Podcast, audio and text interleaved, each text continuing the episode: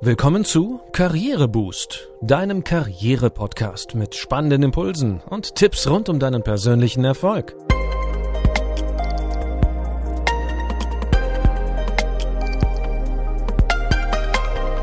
Hier erfährst du, wie du starke Emotionen in den Griff bekommst und damit entspannter den Joballtag meisterst. Ich bin René, schön, dass du dabei bist. Heute in der 18. Folge geht es darum, wie du mit Wutgefühlen im Job richtig umgehst und sie vielleicht sogar in positive Energie umwandeln kannst. Ha, wer kennt das nicht? Es gibt diese Momente, da möchte man vor lauter Wut einfach nur losbrüllen.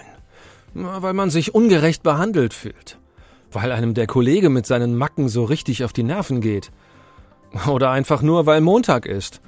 Das Wetter schlecht und dein Kunde und du auch noch im x-ten Telefonat aneinander vorbeiredet. Auch wenn es oft schwer fällt, das Gefühl der Wut im Zaum zu halten, ein Versuch lohnt sich immer.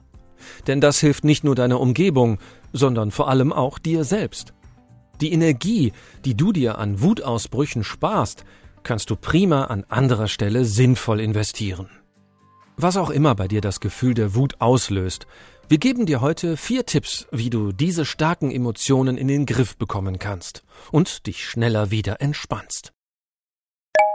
Beginnen wir mit Tipp 1. Frag erstmal, was meinst du damit genau? Kaum hast du deine Präsentation gehalten, schnauzt dich deine Kollegin oder dein Kollege mürrisch von der Seite an, dass das doch alles so nicht stimmt.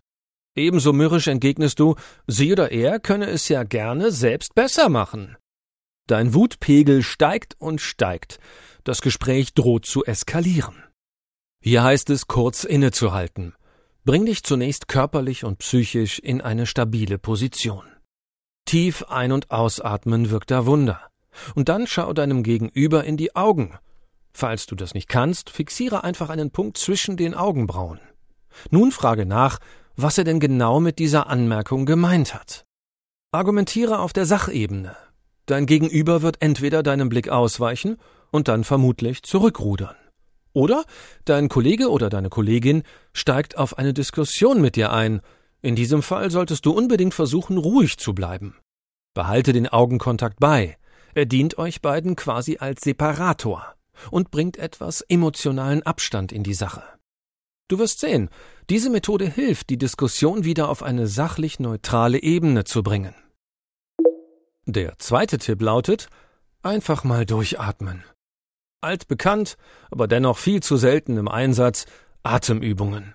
Du kannst sie grundsätzlich überall machen. Ideal ist es aber, wenn du ein wenig Ruhe hast. Setz dich bequem hin, konzentrier dich auf einen bestimmten Punkt und atme dann tief durch die Nase ein und wieder aus. Wenn dir das schwerfällt, kannst du die Lippen leicht öffnen. Konzentrier dich auf deinen Atem. Du kannst dabei auch die Hand auf die Bauchdecke legen und spüren, wie sie sich hebt und senkt. Es geht hier nicht darum, irgendetwas zu ändern. Nimm einfach nur wahr, wie du atmest. Und dann stell dir vor, wie mit jedem Einatmen Gelassenheit in deinen Körper fließt und wie du mit jedem Ausatmen Ärger und Wut loswirst. Du wirst sehen, wenn du dich wirklich darauf einlässt, rückt die Wut langsam in den Hintergrund. Nun zu Tipp 3. Spiele gedanklich, ich sehe was, was du nicht siehst. Hm.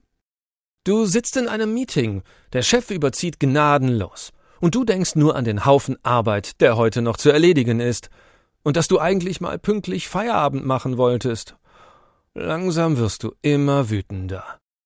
Aber versuche jetzt mal, dich ganz bewusst im Raum umzusehen und dir innerlich zu beschreiben, was du siehst. Zum Beispiel, ich sehe den Beamer. Ich sehe die Ohrringe der Kollegin. Ich sehe den Laptop neben mir. Das kann die Gedanken an deinen Ärger zumindest für eine Weile zurückdrängen. Wenn du innerlich ruhiger bist, kannst du deinen Chef vielleicht sogar auf dezente Weise darauf hinweisen, dass er bereits 20 Minuten überzogen hat. Und zuletzt der vierte Tipp. Feiere dich und deine Fortschritte. Begeisterung ist Doping fürs Gehirn.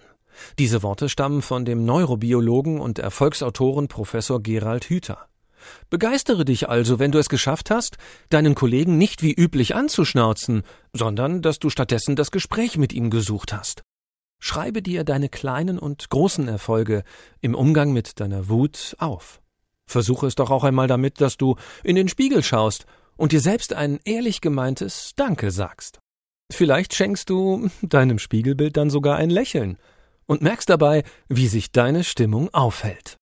Durch ein Lächeln können Glückshormone freigesetzt werden, ja, auch wenn du es dir nur selbst schenkst.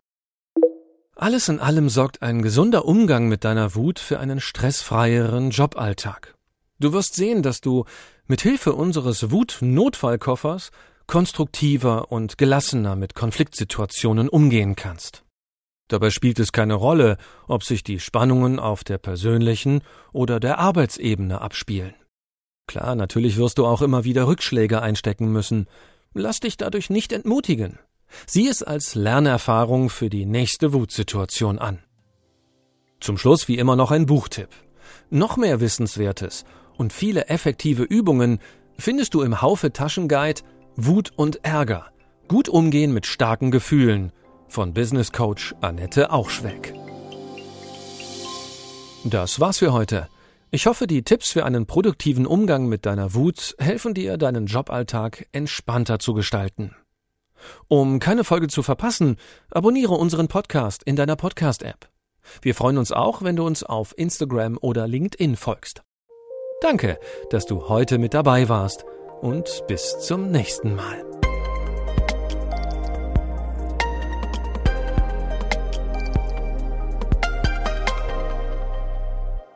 Du hörtest einen Podcast von Karriereboost, einer Initiative von Haufe und Schäfer Pöschel. Infos zum Podcast findest du unter karriereboost.de.